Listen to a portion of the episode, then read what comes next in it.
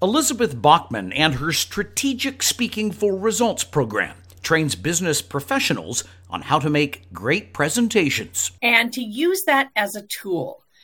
So in my in my mind, speaking is a tool. It's a really cool tool. It's a fun tool, but I focus on how do you use speaking to get a result. Elizabeth wasn't always a trainer and spent 30 years in the international opera world, 11 of those operating a summer opera company in the Austrian Alps.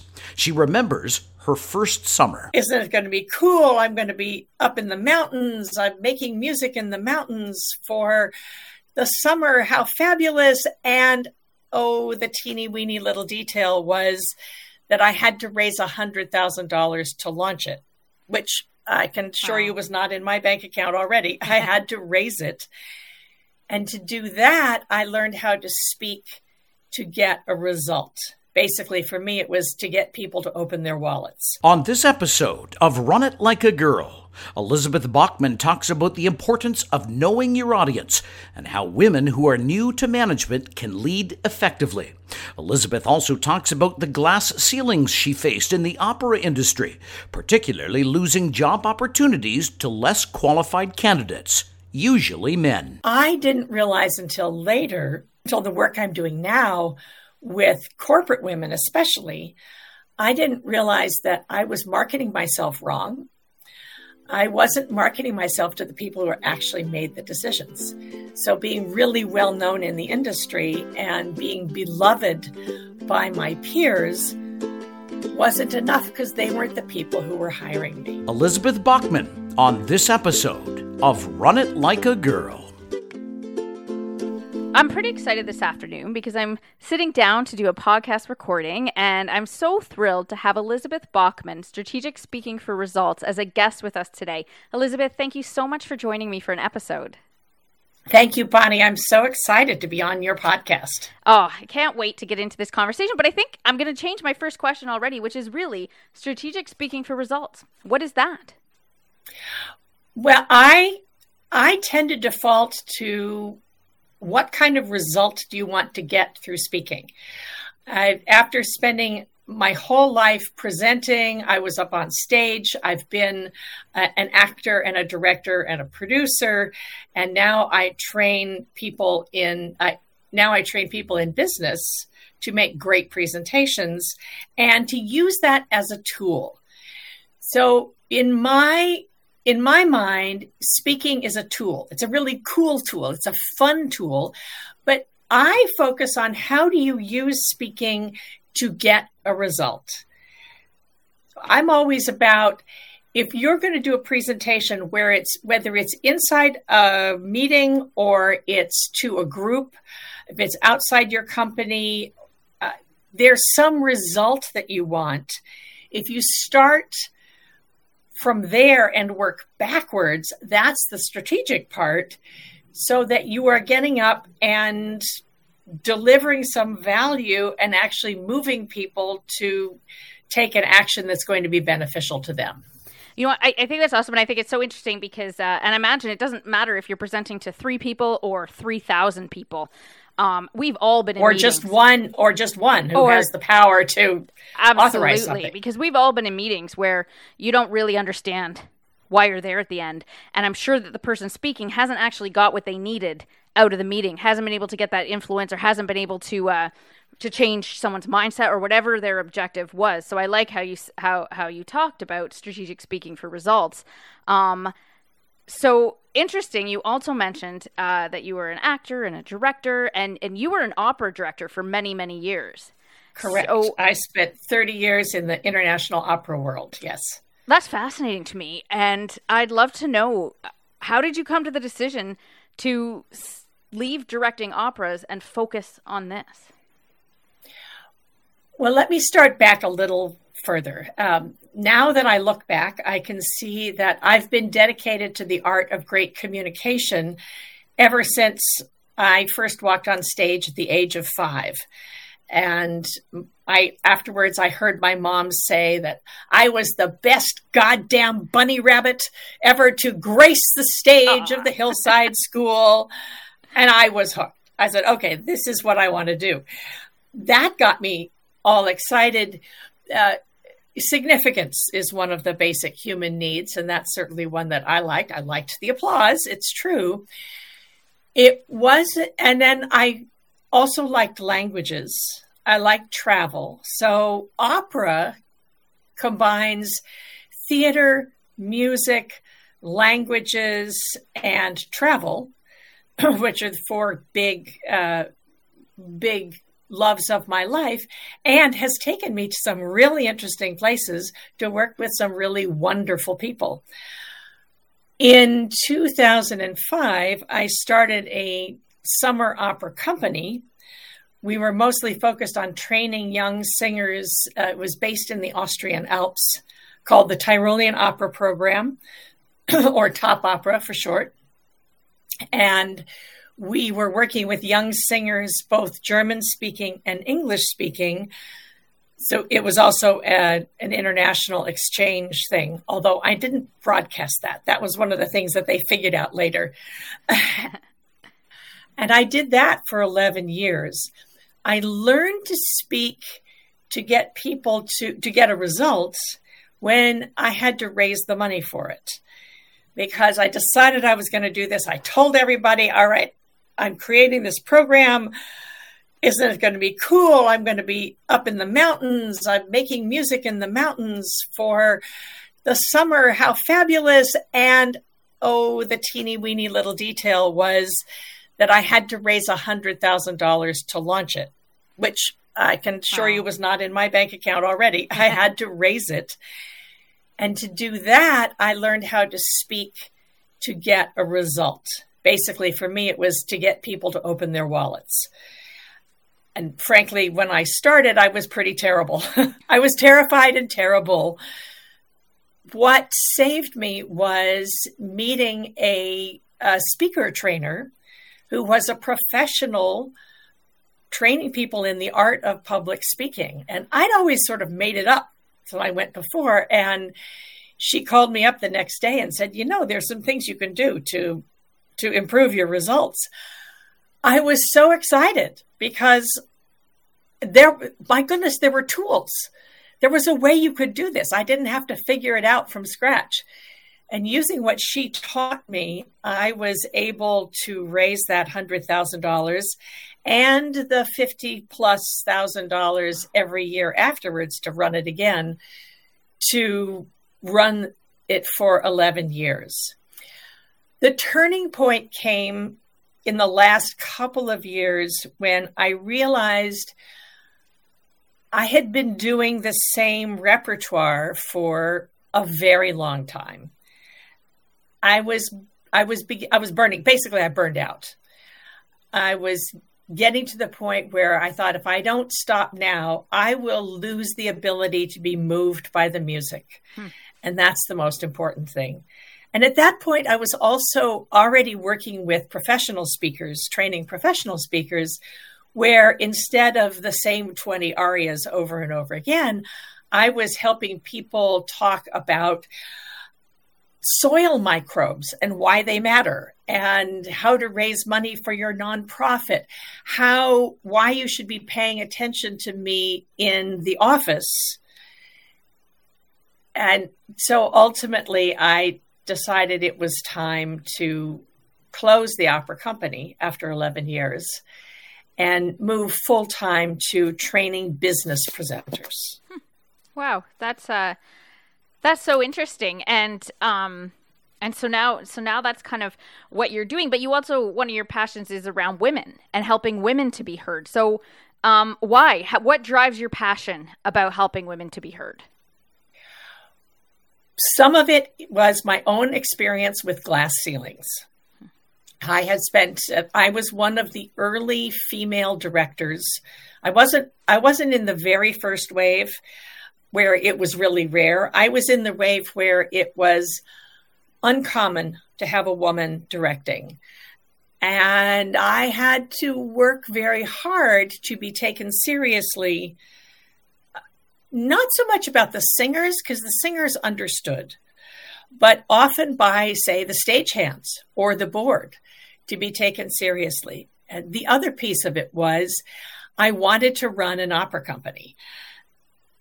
Ultimately, the Tyrolean Opera Pro- Company, I created it and ran it because no one would give me another opera company to run. So I made one. but I kept applying to run to be the artistic director or general director for a company. I was frequently on the short list over and over for about four years. I would be on the short list, but I would see the job go to someone else, often a man who was not as uh, not as qualified as I was. I didn't realize until later, until the work I'm doing now with corporate women, especially, I didn't realize that I was marketing myself wrong. I wasn't marketing myself to the people who actually made the decisions. So being really well known in the industry and being beloved by my peers wasn't enough because they weren't the people who were hiring me. Hmm. I should have been marketing myself to the board. And I didn't realize that until many years later. that also, and for a nonprofit, if you if you're on the board of a nonprofit, you are always living in scarcity mode. You know, it's you're always saying, "How are we going to pay the bills?" and especially in the 90s, when people there's an unconscious bias that when it comes to money, people are going to trust a man before they trust a woman. This is all stuff I figured out later in retrospect in the work that I'm doing now and the people I'm working with now, where I'm now helping women step forward and claim their value. Basically, women who have a seat at the table but still aren't being listened to I'm now teaching the work that I wish I had known back in the 90s. I might still be running an opera company now, right. but I didn't know it at that time. Having made those painful mistakes myself, I now understand where I where I misunderstood and where it was about 50% unconscious bias on the point on the part of the people who weren't listening to me. Mm-hmm. And the other 50% was how I was sabotaging myself. And so that's the main thing I do now is I work with women who are high level uh, usually in tech and law, women who've gotten to a certain point through skill and ability, but from from senior director to vice president or CEO, that's politics. That's a whole different skill set. And that's the that's the problem I solve. That's that's fascinating, and I mean, and it, it's so true what you're saying because there's so many women out there that think I'm just going to keep my head down, I'm going to do a good job, and I'm going to be recognized for it, and I'm going to make it to the top because my work's going to speak for itself. And like you just said, that can take you so far, and then that's it, that's it, and everything else comes into play and you have to be putting your hand up. You have to be marketing yourself. I was so frustrated when I realized, uh, I said, wait a minute, but just doing a really good job isn't enough? That's no fair. Where did that happen? Right. it was one of the things that I spent, I wasted a lot of time. I wasted a very long time waiting to be recognized for the excellence of my work rather than being proactive in marketing myself. Yeah. So my hope is that the people I work with don't waste as much time as I did. Yeah, absolutely. And you know, I think that kind of leads to the next question, you know, and I think it happens as as children. Little girls are seen as bossy and boys are seen as leaders a lot of the time, and I think that kind of follows you up. If you have a a woman leader, the words that are used to describe them are not typically the same words that you use to describe a male leader. So, I'd love to know from your perspective, how can women who are new to management effectively lead? You have to be grounded in your own worth. So let's start about outside perception. I call it the tightrope between being bossy and respected. Being being strong and standing in your own power is um, needs to be worth it, and you need to stand for that without putting anybody down. Sometimes people will have a knee jerk reaction to, to that kind of strength and be threatened by it. That's something that you cannot really affect until you're in the room. So that's something that uh, that takes some negotiating. My feeling is any sort of presentation when you're presenting yourself, especially, or you're presenting an idea that you want people to take action on. Rule number one is it's about the listener. Who's listening? The other piece, so the other piece of being considered bossy instead of respected is also the way that women sabotage themselves. There are many ways of doing that. A lot of it is learned behavior. If you're if you're in a meeting, you say, "Excuse me, but um, can I speak? I'm sorry. Maybe I have an idea." Instead of just stating your idea, that's part of it. Another big part of it is making sure that you have allies especially for women, it's important to have people around you who will say, Yes, go ahead, you can do this. In a meeting, if you're being talked over in a meeting, make sure that you have allies in the meeting. Uh, if you're running the meeting, then you can you can stop them and say, "Thank you, but I'm not finished." I think of Kamala Harris in one of the early Democratic debates who was being interrupted. And she turned around and said, Excuse me, I'm speaking. Good for her. She had to learn that, I guarantee. Uh, so being, and then being concise. That's the other big thing is that I like to think of the world as divided between single focused people and multi focused people. And the single focused people are the people who are focused on one thing at a time. They move forward, they're fast, they're focused on a target. And Western business is built around that. It is a traditional masculine mode, although plenty of women get into focus. When I'm in single focused mode, it's really hard to get my attention because I'm focused on what I'm doing. Multi-focused people are the people who notice a lot of things. The problem comes when a multi-focused person, which is sort of the traditional feminine mode, although I know plenty of men who are multi-focused, the multi-focused people will notice things that the single-focused people won't notice. But if you don't say it in a way that a single focused person can hear you, they won't get it. They won't, they truly, really, truly won't hear you because actually they can, they really only can hear one thing at a time. So it won't matter. So, uh, so it's the way you are speaking. Mm-hmm. You're still saying the same thing, but you're saying it in a way that your listener can hear it.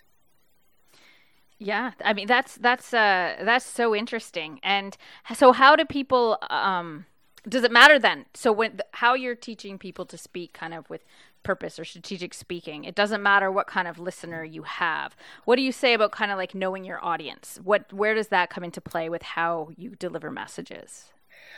That's where speaking within a, a company, speaking within an organization, you have a great advantage because you know who you're talking to. The important part is to understand who they are and how do they listen. Women often will talk to each other in conversations that range around all along all sorts of topics and you jump around. Men tend to talk about one thing at a time. And so if a woman comes in and she says, Well, we need to do this and we need to do this, we got this and this and this, and oh, you know, I was just thinking da da da da da the multi the single focus per- person is not going to hear them at all if you're aware of that the best way to approach that is to make an appointment if you assume that the single focused person is is always focused on something. So no matter what, it, you are always interrupting. Not a good thing or a bad thing. It's just you are interrupting. Make an appointment. If you say, uh, I need 20 minutes of your time to solve this problem, or I need to talk for half an hour, when would be good? And then wait. Don't start talking about it. Be quiet until it's time to talk. Then the great part is you have that single focus person's full attention. That's very good. The thing that single focus people particularly need to know about multi focus people is that multi focus people need to know that they've been heard. They need acknowledgement. And what happens is if a multi if a single focus person doesn't actually acknowledge the multi-focus person, then the multi let's say the woman is hurt and upset. They take it pers- women tend to take things personally. Uh, whereas to a man it's often as they said in You've Got Mail, it's not personal, it's just business. Uh-huh, yep. But for women, it tends to be personal. They think it's about them instead of instead of this is just not a good time. So being aware of all those dynamics is so important because then you can see what's happening. You can understand what's going on and you can approach somebody in a way that they're truly likely to hear. That's awesome. That's uh that's so that's so interesting and so this kind of brings us to our last question you've talked a bit about kind of some of the lessons you wish you had have learned earlier on but i'd love to know then if you could go back in time to when you did first start out in your career and have a conversation with yourself what type of advice would you give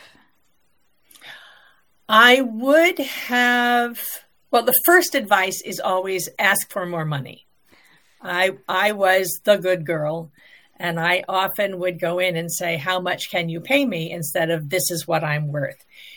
Another place where I wasted years thinking that I would be recognized for the good work that I did instead of asking for what I was worth.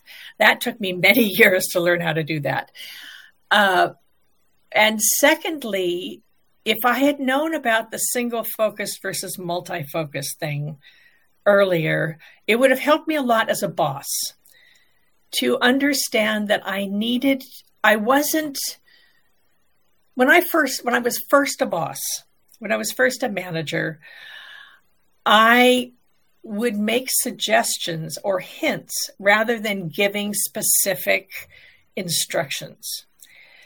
I think somewhere in the back of my mind, I thought I wasn't supposed to be too demanding until I realized and it was my staff that taught me this until I realized that they were so much happier if they got clear direction from me mm-hmm. instead of me talking around things. Uh, and I became a way better boss once I learned how to do that. Learning when to give clear instructions, when to ask if I was if I wasn't clear, instead of pretending that I already knew and going on and trying to do it and then not doing it right, asking for help. I wish I had learned that earlier. But mostly, especially, it was learning to ask for money much earlier. I think uh, I think a lot of people have that that issue. Um, you know, I don't even know if my uh, on my first job I knew that negotiation was a thing.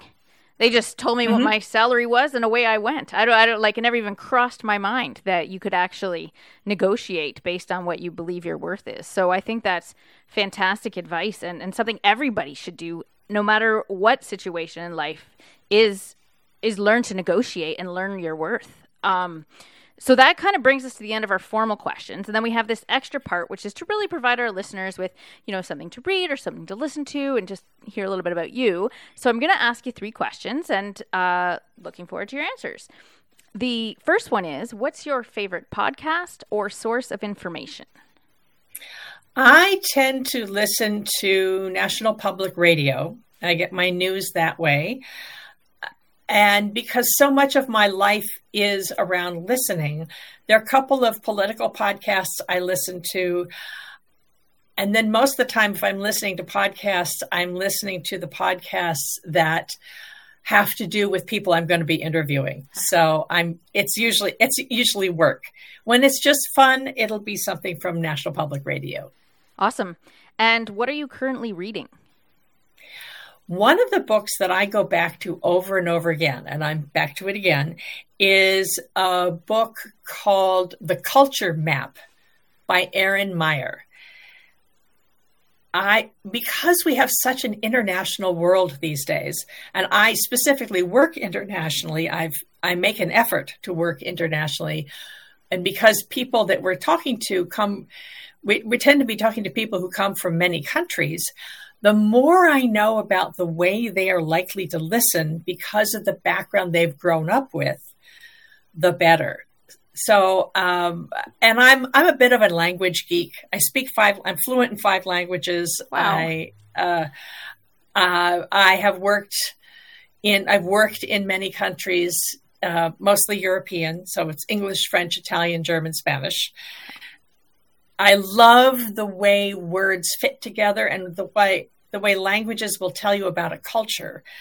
When I read Erin Meyer's The Culture Map, I went, "Oh, there's a reason for that. Look at this. Someone's actually studied this. Fabulous." So I find I go back to that one a lot. Amazing. And who is currently inspiring you? I the the people who are really inspiring me are all those activists who are out on the street fighting for their rights. They're fighting for voting rights or um, diversity rights, being heard as women. The people who are, the whole class of people who are speaking up and agitating and saying, don't ignore me. I have a right to be heard. My whole mission in life is getting women's voices out into the world. It's not just women, but anyone who is speaking up and say, listen to me, take me seriously, treat me like I belong, all of them. Those are all the ones that inspire me. Awesome. Thank you so much. And uh, Elizabeth, I just want to thank you for taking time out of your out of your day to come and chat with me and share some of your wisdom. So thank you for being a guest today. Thank you so much, Bonnie. It's been a real honor. Run It Like a Girl is hosted by Bonnie Moak. Brian Long is the producer. Web design and technical assistance provided by Dan Moak. And music courtesy of the talented Brooklyn Gillichuk.